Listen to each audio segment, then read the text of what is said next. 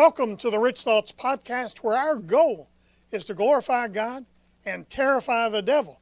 Get ready, it's going to be a great journey. Good morning and welcome to Rich Thoughts for Breakfast. I'm Harold Herring, and that's my fine wife, Beth. Mm.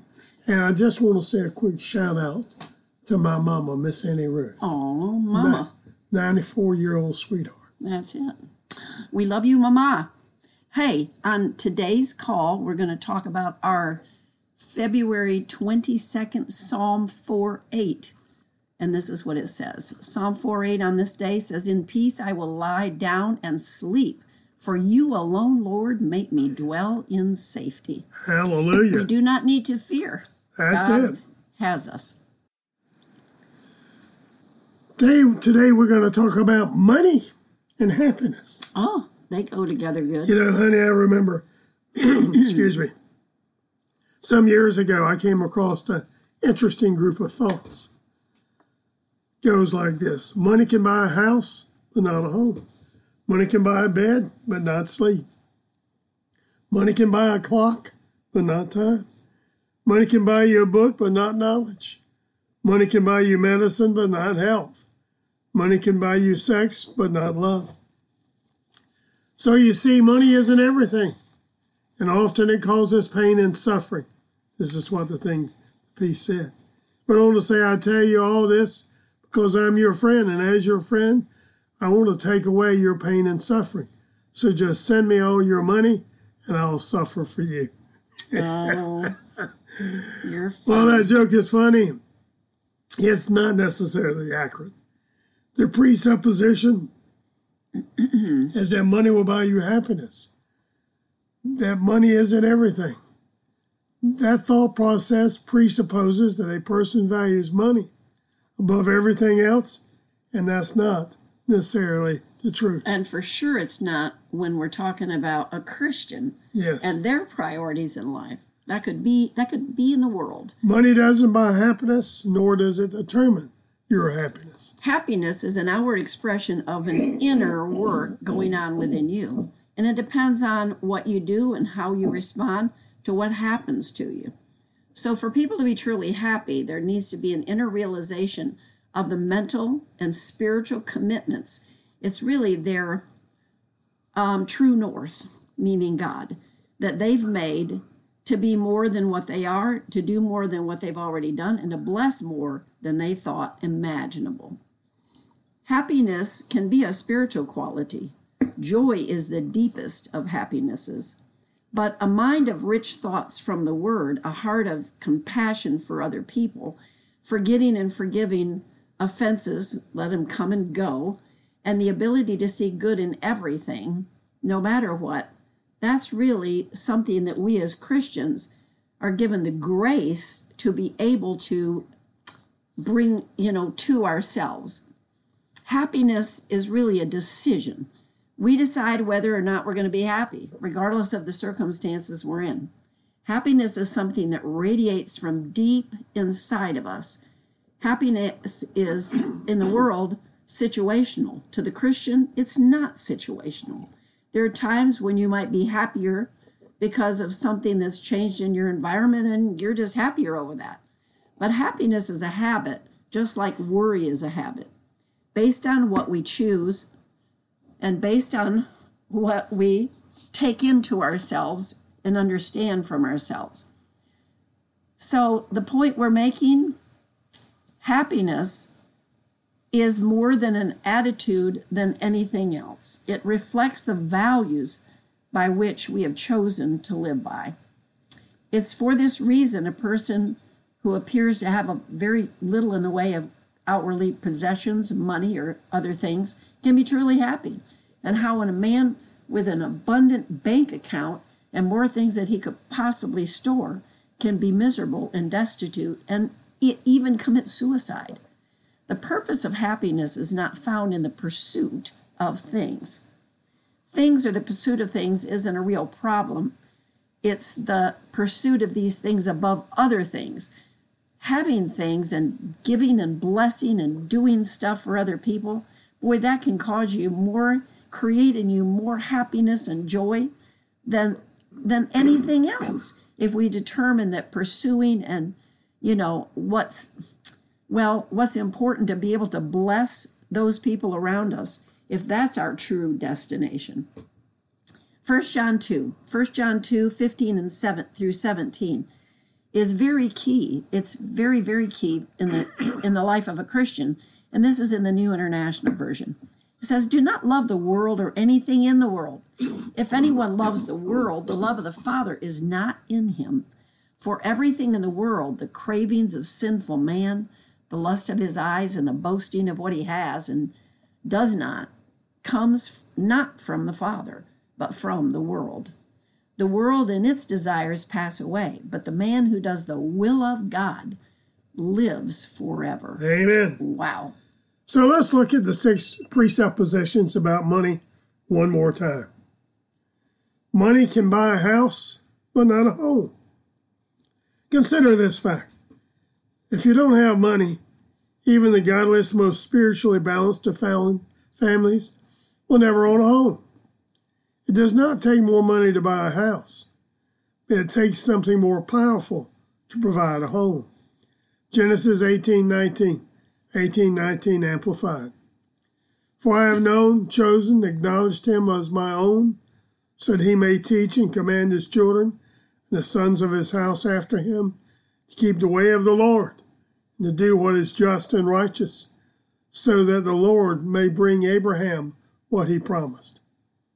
money can buy a bed but not sleep. Have you ever lost sleep because you couldn't afford to pay your bills? Or you were wondering if you were able to lose you know you were just about to lose your job? Have you ever tossed and turned at night because you were wondering where your family's next meal was going to come from okay but money can't buy you peace of mind. It can give you a peaceful sleep in the middle of a financial storm. And it may let me say it this way. Money is not going to buy you peace but you know what? God can provide. In proverbs and i love this scripture 324 324 classic amplified it says when you lie down you shall not be afraid. Yes you shall lie down and your sleep shall be sweet Next, money can buy a clock, but not time. that's right Yes, money can't buy you time. However, money can prevent you from having to work two jobs or your spouse having to work at all. So your health is good enough that you can live to spend more time with your children and grandchildren. Money can give you the freedom to spend your time where and when you like. Colossians 4 5, 4 5, Classic Amplified. Behave yourselves wise, behave yourselves wisely, living prudently and with discretion in your relations with those of the outside world, the non Christians, making the very most of time and seizing, buying up every opportunity. Money can buy a, a book, but not knowledge. Here's an interesting fact.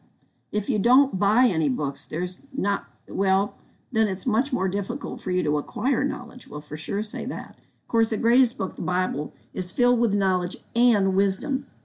And there are millions, maybe even billions of people around the earth who will never tap into that available knowledge simply because they can't afford to buy the book. Or you know what's worse than that?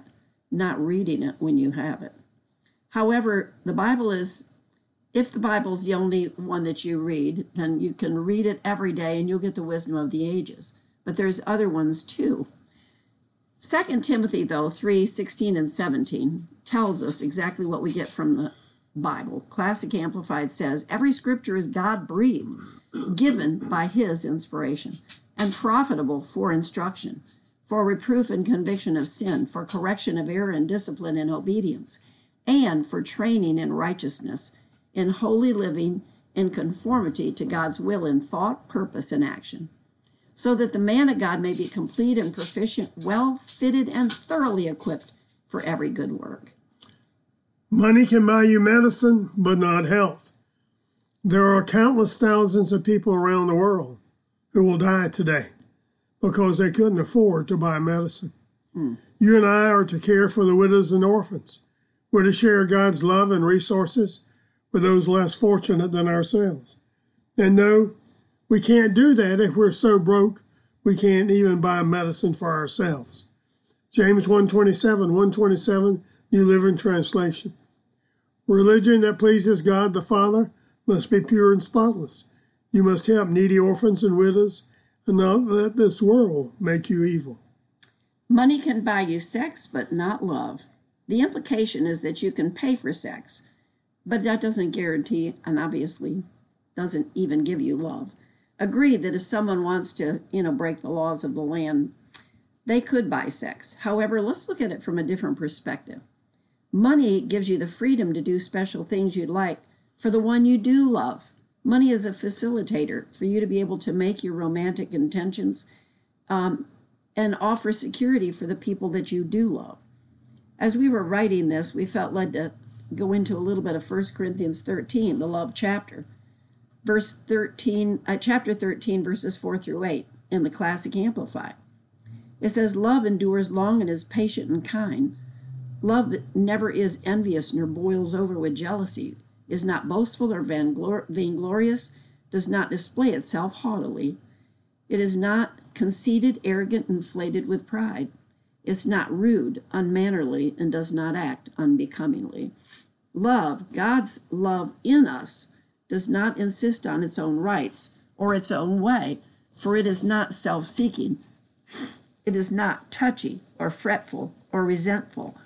It takes no account of the evil done to it, it pays no attention to a suffered wrong. It does not rejoice in inju- at injustice and unrighteousness, but rejoices when right and truth prevail. Love bears up under anything and everything that comes, is ever ready to believe the best of every person. Its hopes are fatalist under all circumstances, and it endures everything without weakening. Love never fails. We're talking about God's love in us. Never fades out or becomes obsolete or comes to an end. One final thought. The question isn't whether money is good or evil, but rather what your attitude toward it is. Your actions when you have money, when you don't have money, reveal your attitude about money. Money can't buy your relationship with God, but it can provide you with the opportunity to spend time in His presence and obey Him when He wants you to fund the kingdom. And always remember this don't chase money, chase God, and then money will chase you. Amen. Hallelujah. Make sure you join us every morning at 8:30 Eastern and until tomorrow, God bless you. Happy trails. And keep thinking rich thoughts from the word of God. We love you. We appreciate you. Bye-bye.